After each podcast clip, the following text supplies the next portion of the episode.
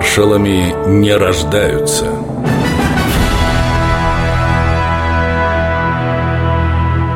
Филипп Голиков. 17 июля 1941 года. Кунцево. Подмосковная, или как ее еще называли, ближняя дача Сталина. Разрешите доложить, товарищ Верховный Главнокомандующий. А я уже все знаю Мне рассказали Командировка в Лондон завершилась успешно Но не думайте, товарищ Голиков, что на этом ваша дипломатическая миссия закончилась. Правительство смотрит далеко вперед. Вы поедете в Америку, в США. С точно такой же задачей? Почти. Необходимо срочно организовать приобретение оружия и внимательно изучить условия, на которых Советскому Союзу могли бы предоставить, скажем, финансовый заем. Все ясно? Желаю удачи.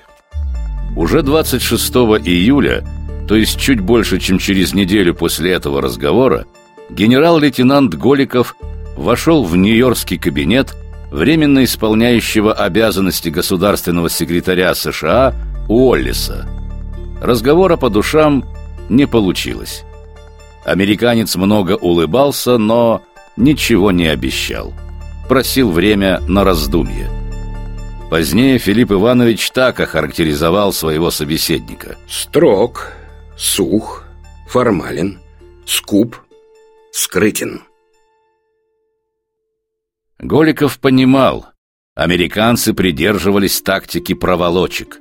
Разрешили, к примеру, закупить у них молибден, электролитный свинец, стальные трубы, оборудование для четырех заводов, а вот самолеты и танки давать не торопились. Не помогло даже вмешательство президента Рузвельта, который заявил «хватит вести бесконечные словопрения». Нужно помочь союзникам и точка. Но то слова, а на бумаге все вышло совсем иначе, вспоминал Филипп Голиков. Буквально через пару часов после рандеву в Белом доме мне дали понять, что цифры выделяемых для СССР самолетов нереальны а представитель американской администрации по ленд-лизу генерал-майор Бирнс по секрету сказал «А вы не ждите, что вам здесь откроют кран и все пойдет широкой струей. Не дождетесь». Генерал Голиков еще не знал, что в Архангельск уже прибыл британский арктический конвой с военными грузами. И это была его первая личная победа в Великой Отечественной войне. Филипп Голиков